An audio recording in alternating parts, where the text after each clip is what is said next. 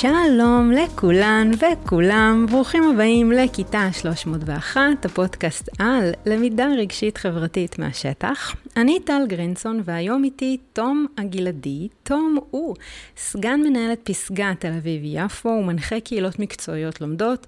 תום חוקר את תחום הממשק שבין עולמות הבינה המלאכותית ועולמות החינוך. הוא מנהל קהילת בינה מלאכותית בחינוך and social and emotional learning and artificial intelligence, שתיהן קהילות דיגיטליות בפייסבוק, כמובן, שאוסיף לכם לינק בתחתית הפרק. טוב, אז אה, תום אה, ככה תפס את עיניי עם אה, המון המון פוסטים, וככה באמת המון מידע על הסיפור של מפגש בין בינה מלאכותית ובין למידה רגשית חברתית, ואני ככה כמו איזה חוש חשבלש, רואה מישהו שמדבר על למידה רגשית חברתית בפייסבוק, וישר דגה אותו לפודקאסט. אז, אז בואו ספר לנו על עצמך דרך אחת ממיומנויות הסל. אז אה, אחרי שהצגת אותי אה, ברשימת התפקידים שעשיתי ואני עושה, אני אולי אגלוש ישר לסיפור. אה, באחד הגלגולים המקצועיים שלי הייתי רכז של תוכניות אלפא ואידאה, שאלו תוכניות של נוער שוחר מדע, גם באוניברסיטת תל אביב וגם בטכניון. ובתוכניות האלה התפקיד המרכזי שלי היה להיות אחראי על פיתוח המיומנויות החברתיות והרגשיות של בני נוער מחוננים. מגניב. כן, ממש מגניב. אגב, אחת העבודות הכי מספקות שעשיתי בחיי. אני לא יודע מי מהקהל מכיר עבודה עם נוער מחונן, אבל לנוער מחונן יש צרכים ספציפיים ומיוחדים לאוכלוסייה הזו, שקשורים באופן הדוק לפער בין היכולת הקוגנטיבית שלהם ליכולת הרגשית. וניגש אליי שם אה, אחד החבר'ה בתוך מחנה של שבועיים, מחנה קיץ, שאני אחראי עליו מאלף ועד תף, מנהל את המחנה מבוקר ועד ערב, והוא סובל מקצת התנכלות של חבריו לקבוצה. אה, ובמקום שאני יכול להבין אותו, כי הוא לא מותאם לקבוצה, והוא קצת חסר טקט, והוא עושה דברים שהם לא, לא, לא, לא קשורים לסצנה, כאילו read the room, והוא בא אליי ולא נעים לו והוא מבקש את עצתי. ואני יושב איתו בערב, ואני מבין שאני מדבר עם מוח אדיר, אה, אבל שיושב אה, בתוך מבנה רגשי חברתי, שהוא קצת אולי אפילו אפשר להגיד על הספקטרום. ואמרתי לו, תשמע, אני רוצה להציע לך הצעה. בכל פעם שאתה מרגיש שמישהו מתנכל לך, או אומר לך משהו שלא נעים לך, תשחזר את הדקות האחרונות ותראה מה עשית. אחרי שתעשה את זה כמה פעמים, תנסה למצוא דפוס שחוזר על עצמו. ואחרי שתמצא דפוס, תנסה לעשות בו שינויים, ותראה אם יש ירידה בהתנהגות, האם יש ירידה בהתנכלות אליך. ואני רואה שהוא ככה לוקח לו איזה שלוש שניות לעבד, ואז הוא אומר לי, אוקיי. ויצא לפעולה, ואחרי כמה ימים הוא חזר אליי ואמר לי, תום, זה עובד. ואני גם צפיתי בו וראיתי שזה עובד, ראיתי שהוא מתחיל לנתח. וזו הייתה חוויה מאוד מעניינת שלי, להגיע לח, למיומנות הרגשית-חברתית דרך המוח החזק כל כך שהיה לו, כי לדעתי אם הייתי מנסה להסביר לו את הרובדים הרגשיים, היה לו יותר קשה לקבל את זה. וזה סיפור שהולך איתי מאז בצורה מאוד מאוד חזקה. זה, זה מדהים, כי בעצם נתת לו כלי. נתת לו כלי תחקור עצמי, אפשר לחבר את זה כמובן למודעות עצמית, נכון. למודעות חברתית, כאילו זה, אבל, אבל מה שיפה בהקשר הזה, זה שהבנת איך הוא יכול בעצם לספוג את הסיפור של למידה רגשית וחברתית, או מיומנות רגשית וחברתית.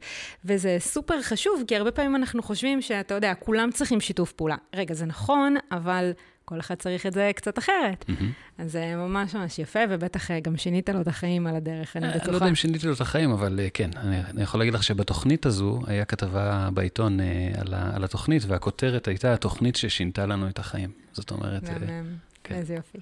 Uh, טוב, אז התכנסנו כאן כדי לדבר על uh, AI mm-hmm. uh, ועל סל, על social emotional learning, um, אבל uh, לפני זה, רק כדי שאנחנו ניישר קו, בטח למאזינים או למאזינות שלנו שפחות uh, מכירים ומכירות את העולמות האלה, אז, אז מה מורים ומורות בכלל צריכים לדעת על uh, AI, על artificial intelligence? כן, uh, אז הייתי מחלק את זה למה במינימום הם צריכים לדעת ומה כדאי שידעו. אז במינימום, הם צריכים לדעת שהם צריכים uh, להיכנס לעולם הזה, ולהתחיל לחקור אותו ולבדוק אותו ולראות מה קורה שם, כי מדובר במהפכה שמוגדרת על ידי גדולי המומחים בתחום כמהפכה היסטורית. Uh, משווים אותה למהפכת הדפוס, למהפכת המצאת האינטרנט, המצאת הסמארטפון, וכנראה שהיא מגמדת את כולם. אז מורים צריכים לדעת במינימום שכל הילדים, כל התלמידים יהיו על זה מחר, אה, ואם הם לא יהיו שם, אז אה, זה יפגע ביכולת שלהם לתפקד כמורים אה, משמעותיים בעולם בעבור הילדים. Hmm. אז זה במינימום, מינימום, מינימום. עכשיו, מה זה, מה זה מבחינת מהי הטכנולוגיה, את שואלת? מה המורים צריכים לדעת על הטכנולוגיה הזאת? אולי איך היא עובדת, אולי מה זה רלוונטי להם? כאילו, מה, מה הם צריכים לדעת בכלל על, על בינה מלאכותית? אוקיי, okay, אז בינה מלאכותית 101. למעשה, תמיד הייתה בינה מלאכותית בחיינו, מה זה תמיד? שנים רבות כבר הבינה מלאכותית בחיינו, היא פשוט הייתה מאחורי הקלעים. Mm. היא הייתה שם כשדיברנו ליד הטלפון על חופשה, ופתאום עלו לנו כל מיני פרסומות לסוכנויות נסיעות. זה אמיתי? זה סיפור? זה באמת קורה? אה, כנראה שכן. כהכחישו. כנראה שכן, אבל אי אפשר, אה, אין איזשהו מקור אה, מוסמך, אבל כנראה שכן. היא הייתה שם כשהציעו לנו תוכן בנטפליקס אה, וכולי וכולי. כשהשלמנו, כשהתיקון האוטומטי בטלפון הציע לנו תיקון של מילה או השלמה של כן, מילה. כשהקלטנו אה, אה, בוואטסאפ ועשה לנו call to text, כאילו נכון, שהוא הקריא, שהוא כתב נכון, את ה... נכון, זה, אז גם, כל, כל זה זה בינה מלאכותית. הדרמה הגדולה היא שהבינה המלאכותית עכשיו עברה מלהיות מאחורי הקלעים, מאחורי הממשק, היא הפכה להיות הממשק. Mm. ויצא כלי בסוף שנת 2022, שנקרא Chat GPT. ככל שהזמן עובר, פחות ופחות אנשים עדיין לא שמעו עליו. כן. אה, שמה שהוא אומר זה שאני יכול להתכתב עם המכונה, אני יכול לכתוב משפט, זה נקרא טקסט to טקסט. אני כותב טקסט ואני מקבל טקסט בחזרה מהמכונה. ומה זה המכונה הזו? אה, זה רשת נוירונים מלאכותית, קצת כמו שלמוח האנושי יש רשת נוירונים ביולוגית, אז יש רשת נוירונים מלאכותית שלכל נוירון יש איזשהו ערך, מספר, ולכל קשר בין שני נוירונים יש מספר, ואנחנו מזינים מידע לתוך הרשת הזו מצד אחד, מצד שני יוצא פלט. אה, וככל שהמכונה הזו לומדת יותר ויותר דברים, הערכים והקשרים בין הנוירונים משתנים, והיא פשוט לומדת. אה, ולקחו את הדבר הזה, נתנו לו ללמוד את כל המידע שברשת האינטרנט. בקטנה כזה, אתה כן, אומר. כן, בקטנה, כל, ה, כל הקנון של הידע האנושי. אה, הוא איבד את הדבר הזה, ועכשיו כששואלים אותו שאלה, הוא יודע לתת תשובה כמו מומחה לכל תחום. והחוויה הראשונה של מי שפעם ראשונה נתקל בזה, היא חוויה של וואו, כאילו, לא, אנחנו לא מכירים דבר כזה, זו פעם ראשונה בהיסטוריה האנושית שאנחנו נתקלים בכלי שיודע לעשות דבר כזה. זה שונה מכל חוויה אחרת. אז בעצם הוא לוקח את השאלה שלנו, והוא בעצם עושה איזשהו חישוב סטטיסטי של התשובה הכי הגיונית על פי כל המידע שקיים שם באינטרנט. כן, כאילו זה גם נושא ממש של debate אה, בתקופה האחרונה. בגדול כן, הוא מחשב רק מה המילה הנכונה הבאה. מממ. זאת אומרת, אם אני אגיד לך, אה, נס גדול היה, פה. יפה. את, את לא היית צריכה עכשיו לעשות הרבה מאמץ כדי להבין שזה פה. כי המוח שלי עשה את זה כבר. למרות שנס גדול היה שם, זה גם אופציה, mm-hmm. ונס גדול היה קפה, זה גם אופציה. אבל את לא אומרת נס גדול היה כדורגל. נכון. את אומרת נס גדול היה פה, כי יש לך משהו בת... ברשת נוירונים שלך, יש חיבורים שהתחברו כך שפה היא המילה הנכונה. אז גם mm. הוא למד מה המילה הבאה, הוא עושה הרבה יותר מזה, זה הרבה יותר מורכב מזה, זה ההסבר הכי פשטני. העניין הוא שמתחילים לדבר על כך שהוא מתחיל להבין דברים שלא ציפו שהוא יבין, אה, הוא מתחיל להראות מיומנויות ויכולות של אה, הסקת מסקנות והיגיון. Mm. כאילו, יש כאילו רוחות בתוך המכונה שתוהים מתי היא תהפוך למה שנקרא בינה מלאכותית כללית, שזה כבר הדרגה הבאה שהיא יודעת לעשות הכל. טוב, קודם כל אימא'לה ואבא'לה, כן. אה, אבל אה, לענייננו על אה, למידה רגשית נכון, חברתית. נכון. אז בעצם, אוקיי, אז, אז אני יכולה להבין את זה כשאני שואלת אותו שאלות של ידע. אני יכולה להבין את זה כשאני שואלת אותו שאלות של, אתה יודע, אפילו להתייעץ מתוך עולם... אבל עולמות של למידה רגשית חברתית ו, ובינה מלאכותית, זה נראה לי כמו שני עולמות שונים לגמרי. כאילו, אי אפשר. בראש שלי זה, זה בלתי אפשרי שצ'אט GPT ילמד אותי, לא יודעת מה, מסוגלות, ילמד אותי חוסן, ילמד אותי מה שאתה עשית עבור הנער הזה, התאמת לו את התשובה המדויקת, את הכלי המדויק שהוא היה צריך. מה הקשר בין שני העולמות האלה, אם יש בכלל? אז צריך להפריד את זה רגע לשניים, כי זו סוגיה מרתקת. ועכשיו אנחנו נכנסים בעובי הקורה. בעובי הקורה. אם מה שאת רוצה לקבל ממנו זה משהו שאפשר היה לבטא בטקסט, כלומר, לצורך העניין, מדריך למורה לפיתוח מיומנויות אה, עבודה בקבוצות, בקרב ילדים. אם יש מניואל כתוב כזה, אין שום סיבה ש-ChatGPT לא יודע לעשות את זה, כי זה מה שהוא עושה. הוא יודע לכתוב טקסטים קוהרנטיים, הגיוניים, שמבוססים על כל הידע האנושי. אז אני מניח שכתבו דבר או שניים על סל ברחבי האינטרנט, הוא קרא את כל הדברים האלה, והוא יודע לקחת את כל זה, לעבד את זה, ולתת לך את התשובה שביקשת. עכשיו, נשאלת השאלה, מה עוד יש שם ומה אין שם בעיקר? כלומר, hmm. איזה רובדים אין שם. אז ניקח רגע דוגמה. אה, אני שאלתי את עצמי את השאלה הזו בדיוק, ורציתי להתייעץ, ואני אבא לארבע בנות קטנטנות, ורציתי לראות איך הוא יוכל לתפקד כיועץ הורי. כן, אמרתי, יאללה, בואו ננסה. אני יוצא למסעות ברחבי ה-chat GPT, כל הפייסבוק שלי זה ניסויים שאני עושה איתו. אז אחד הניסויים, שיהיה לי יועץ הורי. אז שאלתי אותו, תגיד, אתה יכול אה, להיות יועץ הורי? הוא ענה, כמובן, בוודאי, קח בחשבון שאני מודל שפה. אמר ככה, קח בחשבון שאני מודל שפה, אז כאילו, קח אותי בערבון מוגבל, אבל... די. כן, וכדאי שתתייעץ עם מומחה אנושי, אבל בגדול, שוט. אה, אז אמרתי לו, יאללה, בוא, תן לי עצות אה, איך להתמודד עם טנטרום של ילדים, התקפי טנטרום של ילדים. והוא נתן תשובה שהפילה אותי מהכיסא. נו. זאת אומרת, הוא, הוא אומר אה, ככה, אוקיי, אין בעיה. טנטרום קטן, אין, הכל טוב. דבר ראשון, תבדוק אצל הבת שלך אם יש טריגרים שמפעילים לה את ההתקפים. האם היא אה, רעבה, האם היא עייפה, האם היא הגיעה מבית ספר, האם היה לה איזשהו גירוי יתר וכולי. דבר שני, בזמן ההתקף טנטרום, אה, תנסה לא להיסחף לתוך הכעס איתה, כי זה מערער אותך, ואם אתה תתערער, אז זה יערער את עולמה. דבר שלישי, תראה שאתה נותן לה גבולות מאוד מאוד ברורים, ותן לה אפשרות בחירה. תבחרי בין חולצה אדומה לחולצה כחולה, וזה ייתן לה קצת תחושת שליטה. ואתה ואשתך תציבו גבולות ברורים, ותהיו אחידים במסר שלכם, וככה הוא ממשיך עוד עצה. ועוד עצה, מניואל.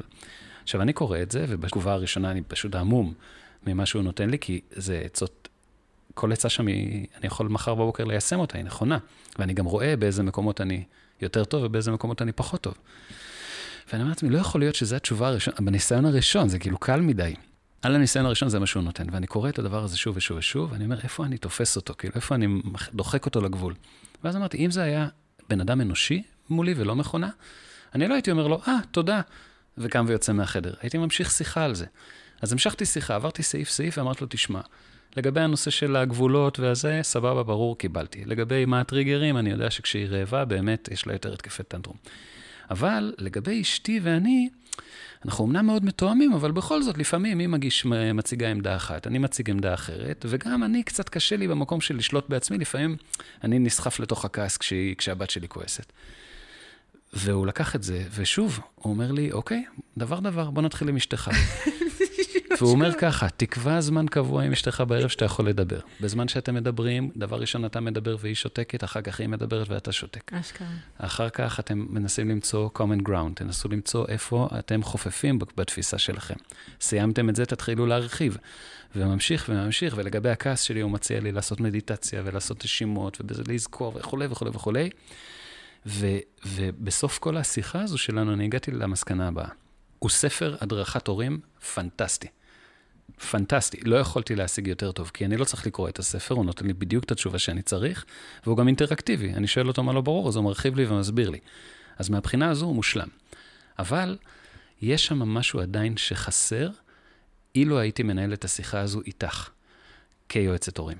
כי יש משהו בשיח האנושי ביני לבינך, שאולי אני לא יודע לקרוא לו בשם, וכל מיני, מיני מאזינים בהתאם להשקפות עולמם יגידו שזה משהו אחר, יש שיגידו שיש נפש, שיש נשמה, שיש רגש, שיש אנרגיה, שיש אינטונציה, לא חשוב. שיש הורמונים, את יודעת מה, ברמה הכי הכי בסיסית. הקול שלי שפוגש אותך, מפעיל אצלך מנגנונים הורמונליים שגורמים לך לתגובת רגש, להתרגשות וכו'.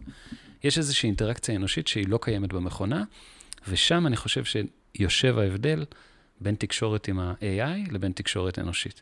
אה, ושם זה חסר, אבל עדיין, זה כאילו, וואו. קודם כל, mind blowing. Mm-hmm. Um, אני, אני מאוד אוהבת בהקשר הזה את uh, ChatGPT, אני באמת משתמשת בו uh, כמעט לכל uh, דבר שאני עושה, ובאמת בכובע הזה דווקא של יועץ. כי, mm-hmm. כי ברור שגם אם היית שואל את גוגל, כאילו, איזה דרכים אפשר להתמודד עם טנטרום לצורך העניין, או לש, לענייננו, איך אני uh, מכניסה uh, מיומנויות למידה רגשית חברתית לתוך שיעור היסטוריה בנושא ימי הביניים, mm-hmm. אז הוא היה יודע לתת לי את המניואל הזה, אבל אני חושבת שבאמת מה שמיוחד ב-ChatGPT ובעוד כל מיני תוכנות uh, שמבוססות טקסט בעצם, בעצם בסיפור של בינה מלאכותית, זה שהן יכולות להיות באמת איזשהו יועץ. כאילו, אתה יכול ממש לעשות איזושהי ספציפיקציה למה שאתה צריך, והוא ייתן לך תשובה מפורטת. כן, ופרסונליזציה.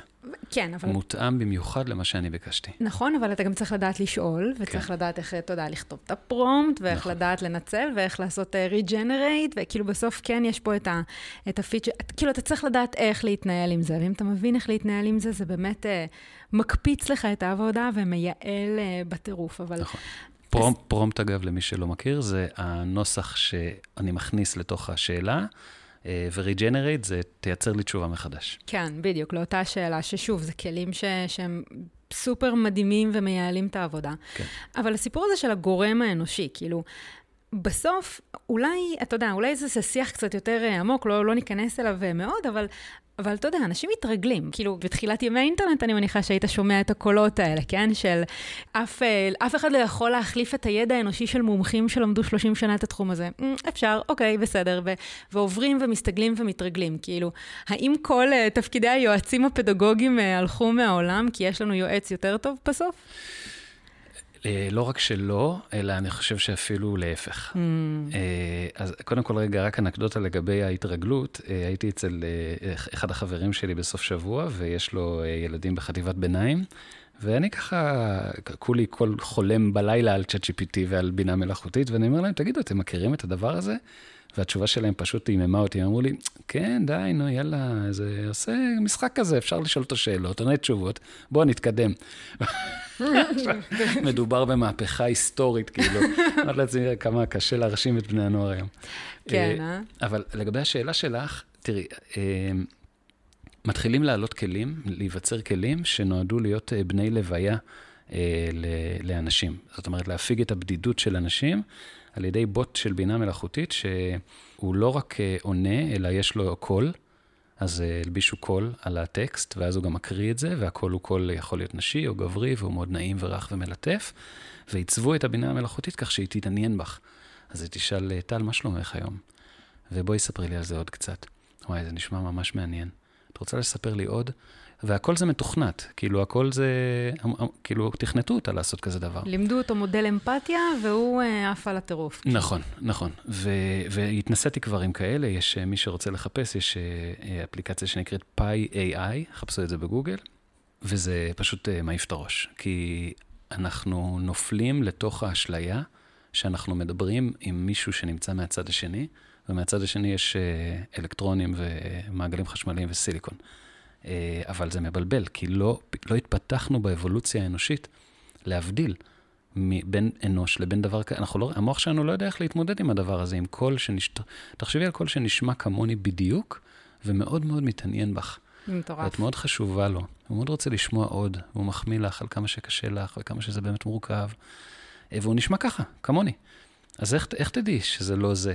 את, את צריכה להחזיק מאוד מאוד חזק בראש את ה, את ה... רגע, לא, זה לא אמיתי, זה לא אמיתי, זה לא אמיתי, זה לא... כי זה, כל הזמן את צריכה את זה בראש, ואז אני חושב שמגפת הבדידות תעלה, כי אנשים יפלו לתוך האשליה, אבל יגלו שחור נפער בהם, שהוא לא מתמלא על ידי המכונה, וזמנם של אנשי הטיפול והעובדים הסוציאליים והמחנכים וכל הדמויות המשמעותיות שעושות תהליכי רפלקציה. ותהליכי התבוננות פנימיים ומלווים אנשים בחיים שלהם, קרנם רק תעלה. כי אנשים יבינו שאין תחליף לדבר הזה. מעניין מה שאתה אומר, כי הטייק שלי הוא שונה לגמרי. אני כאילו, יודע. אני, אני, אני ממש חושבת שבדיוק ההפך יקרה. כמו עם הפורומים, כמו העובדה שאנשים, אה, יש להם אבטארים, כאילו לא האבטארים האלה של פייסבוק, אבטארים, אלא איזו הדמות שהם מציגים שם ברשתות החברתיות. כאילו בסוף אתה, אתה מתרגל כי אתה צריך את זה. ואני חושבת שאם אנחנו חוזרים רגע ללמידה רגשית חברתית, בעצם אפשר לחלק את הסיפור של מיומנויות רגשיות וחברתיות לשני חלקים. אז באמת יש לנו את הסיפור הזה של היועץ המלווה רגשי ש, שבעצם מכיל אותנו ועוזר לנו לגדול, ודרך ה, ה, המסלול הזה שהוא עובר איתנו, אנחנו לומדים את המיומנויות האלה, כמו שאתה עשית עבור הנער הזה. נתת לו כלי, התעניינת בו, היית שם בשבילו, וכן הלאה. ויש לנו גם את הסיפור הזה של בעצם איך אנחנו אה, אה, מכניסים מיומנויות רגשיות וחברתיות ולמידה רגשית חברתית לתוך מקצועות הלימוד שלנו. אוקיי? בעצם איך אנחנו לומדים אה, אה, חוסן דרך שיעור אנגלית, ואיך אנחנו לומדים אה, מודעות עצמית דרך שיעור כימיה.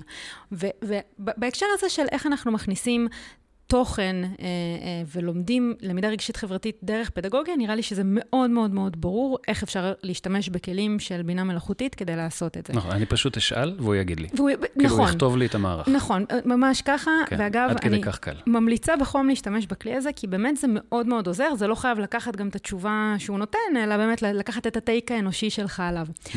הסיפור השני, של בעצם ה- הליווי הרגשי הזה שלך, כאילו להפוך את, ה- את התהליך שאתה עובר כשאתה לומד חוסן ואתה לומד מסוגלות, זה, זה מאוד מעניין וגם מאוד מפחיד אה, באיזשהו מידה. אה, אני, לא, אני לא יודעת אם יש לי איזושהי אמירה חד משמעית בזה, אני פשוט אומרת, אני, אני לא חושבת שזה יגדיל את ה... אני חושבת שזה יהפוך להיות ממש פשוט מקצוע משל עצמו, כאילו, הדבר הזה. אז, אז יש כבר, אה, יש מוצר, אה, ברח לי עכשיו השם של הרובוט הזה, אבל אנחנו, ת, ת, ת, תוסיפי את זה בהערות של הפודקאסט. אה, יש מוצר, רובוט שנבנה לילדים, אגב, נבנה, נבנה לפני עידן ה-chat GPT, עכשיו הוא פשוט יהפוך להיות לסטרואידים, שזה רובוט שנועד לעבוד עם ילדים שיש להם קשיים ומיומנויות אה, התחברות וחיבור ויצירת קשרים חברתיים. והרובוט מתחיל מלעבוד עם הילד אה, על מיומנויות בנפרד. מלמד אותו נשימות, ומבקש ממנו לספר לו סיפור חיובי, ולספר לו איך היה היום וכולי, ולאט לאט הוא שולח אותו אל העולם. אז הוא נותן לו משימה לכתוב אה, אה, פתק שמדבר על הדברים החיובים שהיו לי היום, ולתת את זה לאימא שלו. והוא נותן לו משימה ללכת ולהזמין חבר הביתה. זה ו... מטורף. כן. הדבר הזה קיים כבר לפחות שלוש שנים לדעתי, ועד עכשיו הוא היה נגיד בינוני. כשיחברו לו בינה מלאכותית הוא יהיה מושלם. אה, ואז יש לך רובוט, שאפשר לקנות ב-1,500 דולר, פחות או יותר, להביא אותו הביתה, והוא הופך להיות החבר של הילד שלך, כשכל מה שהוא מכוון אליו, זה לפתח בילד מיומנויות חברתיות רגישיות. אגב, זה ההגדרה פר אקסלנס של הרובוט הזה. זאת אומרת, באתר של החברה זה רובוט לפיתוח מיומנויות סל, והוא שולח אותו אל העולם האמיתי כדי לעשות שם פעולות, ו- ויש שם משחוק וזה, והוא נותן לו, כאילו, הוא, הוא נהנה והוא שמח כשהילד מצליח במשימה. ואז שוב עולות שאלות ממש עמוקות לגבי הסיפור הזה, כי מצד אחד, וואו, איזה יופי. אפשר, לכל ילד באופן פרסונלי, אפשר לתת מלווה כזה שעוזר לו בחיים. מצד שני, מה קורה אם נשפך מים על הרובוט, והילד כבר נקשר אליו?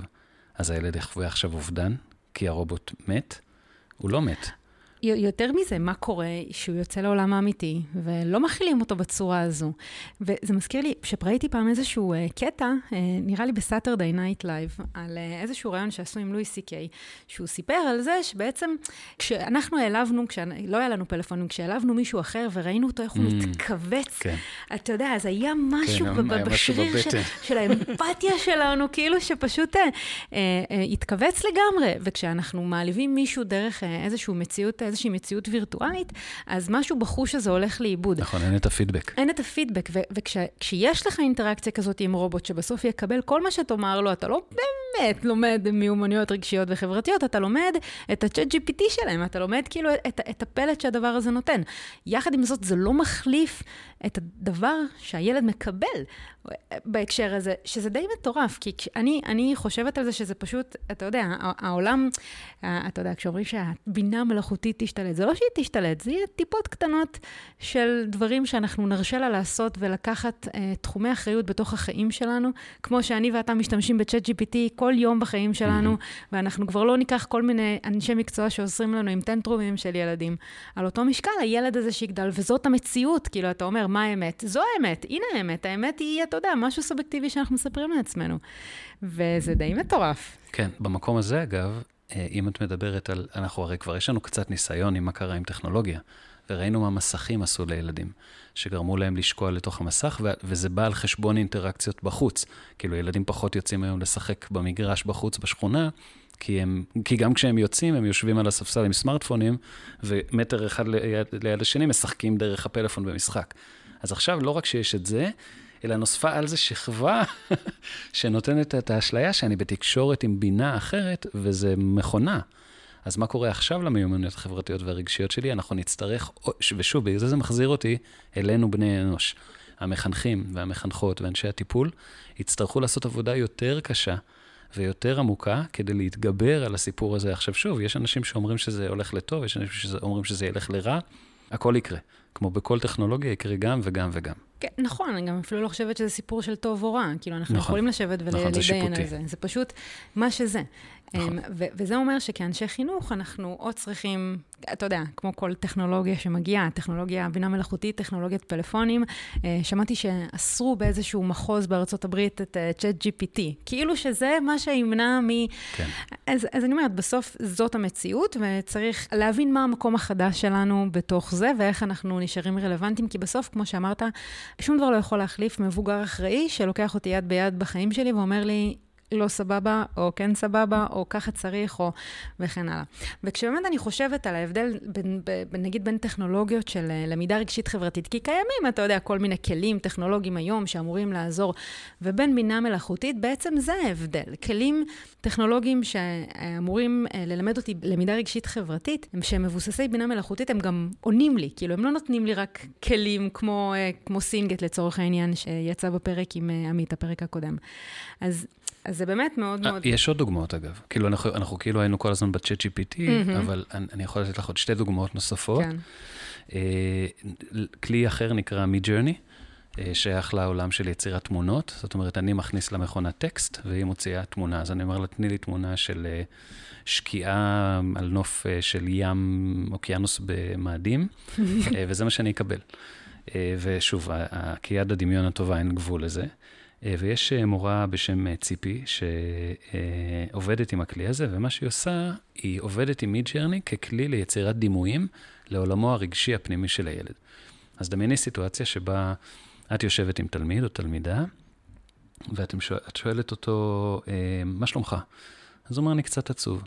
ואת אומרת לו, אתה רוצה שננסה לייצר תמונה של עצוב? הוא אומר לך, כן. אז את מכניסה את ה prompt, את הדבר הזה ל Midjourney, וה Midjourney מייצר תמונה של אה, כמה ילדים עצובים. ואת שואלת אותו, איזה אחד הכי מחובר לאיך שאתה מרגיש? אז הוא אומר לי, זה, אבל אני גם מרגיש שזה לא מספיק כועס, אני גם קצת כועס. אז היא מייצרת תמונה של ילד שהוא עצוב, אבל גם קצת כועס. ופתאום נוצר לנו כאן כלי שזה לא שאי אפשר היה לעבוד עם קלפים רפלקטיביים עד היום. יש מלא ערכות קלפים, points of view וכל מיני כאלה שמטפלים מכירים והם פורסים על השולחן, ובוא, לאיזה קלף אתה מתחבר. אבל פה שוב משחק העניין הפרסונלי. אני יכול לייצר משהו מותאם אישית לסיטואציה הזו, לרגע הזה, לילד הזה, ואז להמשיך ולהגיד, אוקיי, עכשיו בוא נראה רגע, מה, איך, מה היית רוצה להיות? היית רוצה להיות שמח. אוקיי, בוא נעשה תמונה של ילד שמח. מה אתה צריך לעשות כדי לעבור מלהיות הילד הזה, ללעבור להיות הילד הזה? אז יש כאן הרבה יצירתיות שלאו דווקא הבינה המלאכותית ככלי שנותן לי טקסטים ואומר לי איך לעשות, אלא זה פשוט כלי מאוד מאוד חזק שאפשר ליישם אותו בהמון אה, אה, אופנים יצירת, יצירתיים. אה, ניקח עוד דוגמה. למייקרוסופט יש כלי, שוב, שכחתי את השם שלו, גם יהיה לכם בהערות. אה, למייקרוסופט יש כלי שמאפשר למפות את המצב החברתי-רגשי של הכיתה. הילדים עונים על אה, שאלון סקר קצר, מאוד מותאם לילדים, עם אימוג'ים של מפלצות כאלה חמודות וזה, על איך אתם מרגישים היום. ולאורך זמן, אם המורה מקפידה לעשות את זה כל יום, היא מקבלת מפה של הילדים, והמכונה יודעת להגיד לה, שימי לב, אה, עידו כבר כמה ימים מדווח על מצב נפשי קצת מדאיג, תיגשי אליו. עכשיו בואו ניקח את זה כמה צעדים קדימה. טוב, זה קצת קריפי, אבל... אבל... לא, כי עד עכשיו כל הדוגמאות היו כאילו סבבה עם הרובוט ששולח אותי עם פתק לאימא. כן, אז, אז אה, יש אה, תחום שלם של בינה מלאכותית שנועד לנתח רגשות אנושיים, ואז דמייני שיש מצלמה בכיתה שמצלמת את הילדים כל הזמן ומאזינה להם, ויודעת לנתח ניואנסים קטנטנים של הבעות פנים ושל שינוי באינטונציה. כן, כן, אלוהים ישמור, אבל רגע. והיא יודעת להגיד למורה, תקשיבי, למור, אין למורה שום סיכוי לעלות על זה, כן? אה, שלומית מאחורה, היא, היא, היא מראה סימנים של דיכאון. תיגשי אליה ותשאלי מה קורה. עכשיו, יש לך כאן אה, חרב פיפיות אה, מטורפת. מצד אחד, כלי שאפשר לעשות איתו המון המון המון טוב. היא מזהה, היא נועדה, היא נועד, המתכנתים שתכנתו את הדבר הזה, תכנתו את זה כדי לעזור לילדים שהיו נעלמים ברקע ולא היינו שמים לב אליהם, ווואלה, הייתי רוצה אפילו להגיד, אולי זה היה מציל נפשות. מצד שני, חדירה משוגעת לפרטיות, ואיפה המידע הזה נמצא, ואיפה הוא מוקלט, ואיפה הוא מאוחסן, והוא שייך למייקרוסופט, אז מה קורה עם זה? וכאילו יש כאן... ובשימוש אה, בידי האויב, וכאילו... כן, כן, כמובן. כן. ואותה טכנולוגיה בדיוק יכולה לשמש גם לצד השני, כמובן. זה מטורף, וזה מפחיד. אמ, ו- ו- ומה הגבול בעצם? איפה הגבול עובר? מה, מה הדיון האתי בנושא הזה? זה, זה מפחיד. כן, נכון. זה מעלה הרבה פחד. אגב, יש הרבה פחד סביב הסיפור למה? הזה. למה? למה? כאילו, ומה הדיון אומר? כי... כן, אנחנו הולכים לשם. אני, אני, אני, אני לא רואה איך לא, כאילו, זה, זה באמת כל... זה עולה מהשיחה. זה מפח... אני חושבת שזה מתחבר לשיח אולי גדול יותר של אנשי חינוך באופן כללי. כי, אתה יודע, כשאתה מספיק זמן בשטח, כל הזמן יש כלים חדשים, יש טכנולוגיות חדשות, יש... ו, וזה יכול להיות מאוד מפחיד למורה שבסוף קמה בבוקר ועושה כל יום את אותה עבודה והיא טובה בה, והיא נוגעת בילדים, והיא מרגישה, ואתה, וזה כל הזמן איזה שהם כוחות חזקים, ואני באמת תוהה כמורים, איזה כלים יש לנו כדי להתמודד עם, עם, עם הדבר הזה. ו, וגם הדיון האתי הזה, הוא לא נשאר בגבולות האימא לזה מפחיד אותי כשאני נכנסת לכיתה, זה גם חלק מהשיח הערכי שצריך לנהל עם ילדים. אז, אז כן, נראה לי שהדיון הזה הוא, הוא קצת בלתי נמנע. בואי ניגע רגע בפחדים, ואז נלך למקום של מה המורה צריכה או יכולה לעשות, כי זו נקודה שהיא יותר רלוונטית אולי לקהל, וגם אפשר למצוא בכל מקום את הפחדים, כלומר, התקשורת מתה על זה. Mm, ברור. אז כאילו כל הכתבות וכל העיתונים וכל הזה, זה הכל על הפחד. אז באזור של הפחד, יש אה, חוקרים אה, גם ידועים מאוד, שבגדול אומרים שזה קץ האנושות. סליחה, אבל זה הדבר. אה, אבל, ויש סיבות, כאילו, למה? שהבינה המלאכותית תהפוך להיות בינה מלאכותית כללית, ואז האינטרס הזה נקרא The Alignment Problem, בעיית הסינכרון, האם האינטרסים שלה זהים לאינטרסים של האנושות? אם כן, יופי לנו, אם לא, אז היא פשוט תדרוס אותנו בדרך ליעדים שלה, ו... סוף האנושות. אה, ואני לא ארחיב יותר, אבל, אבל אה, אה, רק כדי לסגור את האייטם הזה, אני אגיד שדנים בזה בדרגים הגבוהים ביותר, זאת אומרת, ממשלות דנות בשאלה הזו, עמק הסיליקון וכל העולם הטכנולוגי דן בשאלה הזאת, הם עושים גם צעדים ממש משמעותיים כדי להתמודד עם זה. אה, וזה, ו, ו, וטוב שכך, כי לי ולך אין מה לעשות עם זה. אני, כאילו, אני, אנחנו יכולים לנופף באגרוף שלנו ולהגיד, אה, הבינה המלאכותית לא תיכנס לכיתה שלי או לא תיכנס לבית שלי, והיא פשוט תדרוס ותתקדם הלאה. כן, כמו שהיה עם כל טכנולוגיה, עם האינטרנט, עם הפלאפונים נכון, וכן הלאה. נכון, כן. כשהמציאו את המנוע, אה, וכל העגלונים של הסוסים אמרו, מה, ולא יחליפו לנו את העבודה, בסוף אין מעט מאוד סוסים היום ברחובות. בדיוק. אז כך יהיה גם עם הבינה המלאכותית. אבל מה התפקיד שלנו ומה אנחנו כן יכולים לעשות. אז... ואולי גם מה היתרונות שלנו כאנשי חינוך בשימוש כן. בטכנולוגיה הזו. כן. כי יש לא מעט. יש, יש, יש המון, ו, והתפקיד שלנו יהיה למשל לתווך את הדבר הזה. זאת אומרת, אני הייתי רוצה ש... חלק מהתפקיד שלי כאיש חינוך זה להכין את הילדים אל העולם שהם הולכים אה, לחיות בו. ואם אני, אם, אם העולם הוא זה, נקרא עולם רווי בינה מלאכותית, אז הייתי רוצה לתת לילד כלים, כמו שלי יש היום, הייתי רוצה לחנך ילד להחזיק בתודעה שלו את ההבנה שיש הבדל בין שיח עם מכונה, לצ'אט עם מכונה, לצ'אט שנקרא לדבר עם חבר. בדיוק זה. כן, ו- ו- וזה תפקיד חשוב של איש החינוך, להזכיר את הדברים האלה ולהיות ביקורתי כלפי הדבר הזה, ולשים לב לסכנות, ו- ו- ול- וללמד איך להשתמש בזה בצורה חיובית. כאילו, הנה, בוא נגיד, הרבה, הרבה מורים הם חוששים היום מה יקרה, ילדים uh, יכתבו עבודות באמצעות ה-chat GPT. להפך, תעזור להם לכתוב עבודות כמו שצריך באמצעות ה-chat GPT, כי זה מה שהולך לקרות בעולם עכשיו. בדיוק. אז, אז, אה, אז לא, לבני האדם יש תפקיד שהוא רק הולך ומתחזק, uh, כשהבינה הזו נכנסת לתמונה. לגמרי, וגם אני חושבת שבסוף זה הולך לשם. אז אנחנו יכולים להישאר נטועים בעמדתנו שזה מפחיד, וכל דבר שהוא זר ומפחיד וגדול אנחנו לא uh, רוצים ורוצות, uh, אבל בפועל המציאות חזקה יותר.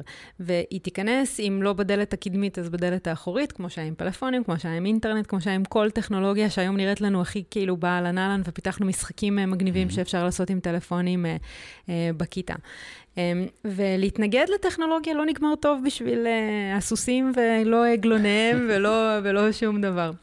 איזה uh, עוד יתרונות יש לנו בשימוש של זה? מבחינת נגיד היעילות של העבודה שלנו, או איך אנחנו יכולים באמת לעבוד טוב יותר כדי לפתח למידה רגשית חברתית בכיתות שלנו? צריך להתייחס ל-chat GPT כ- כזימון שיחה עם מומחה. Hmm.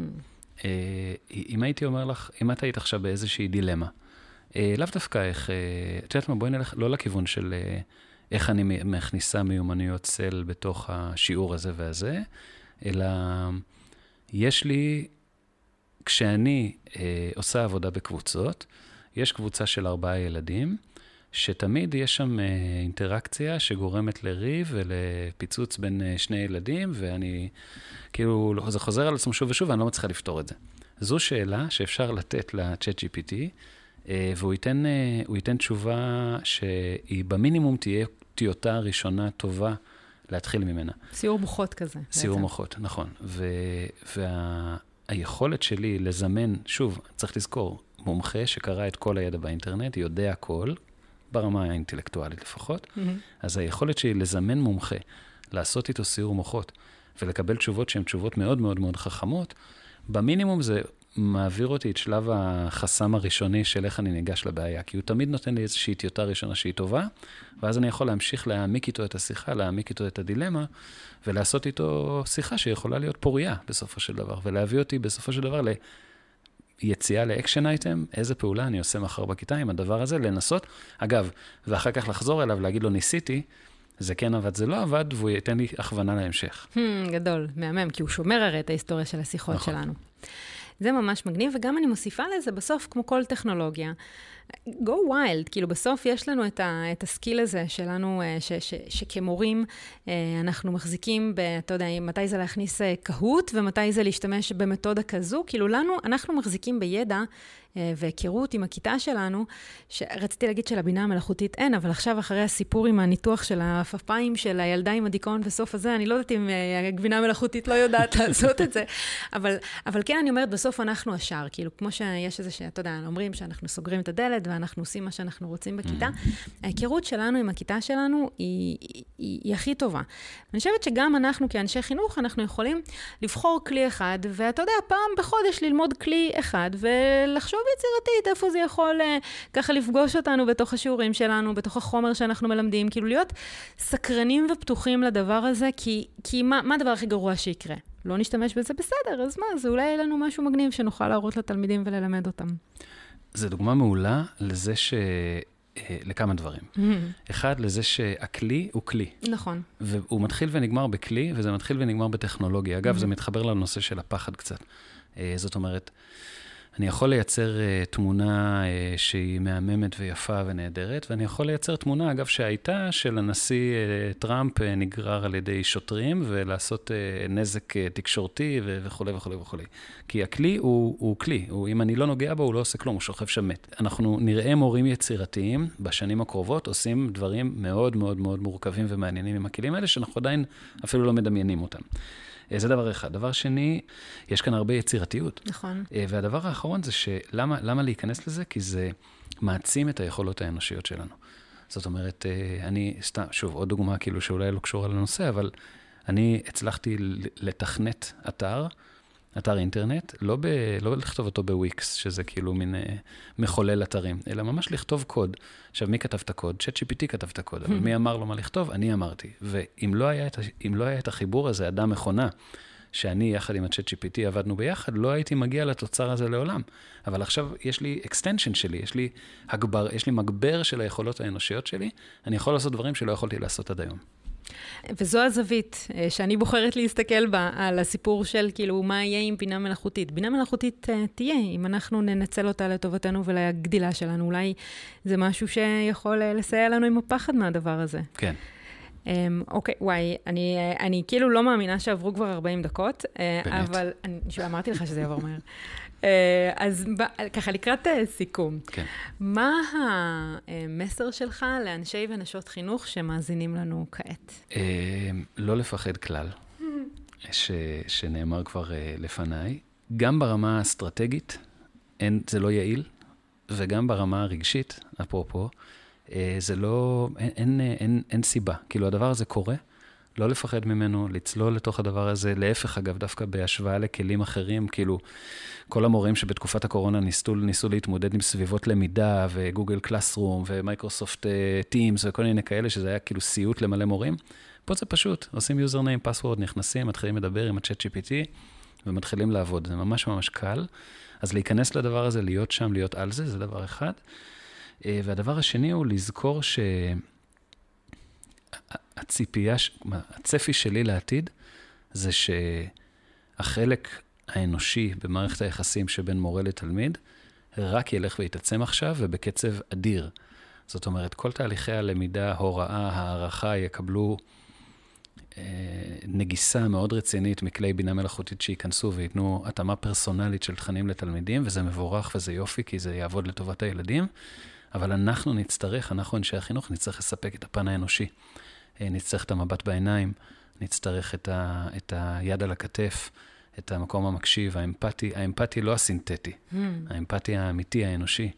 אה, וכאילו, אם אני הייתי היום לצורך העניין אחראי על הכשרות מורים, הייתי שם את כל הכסף על זה.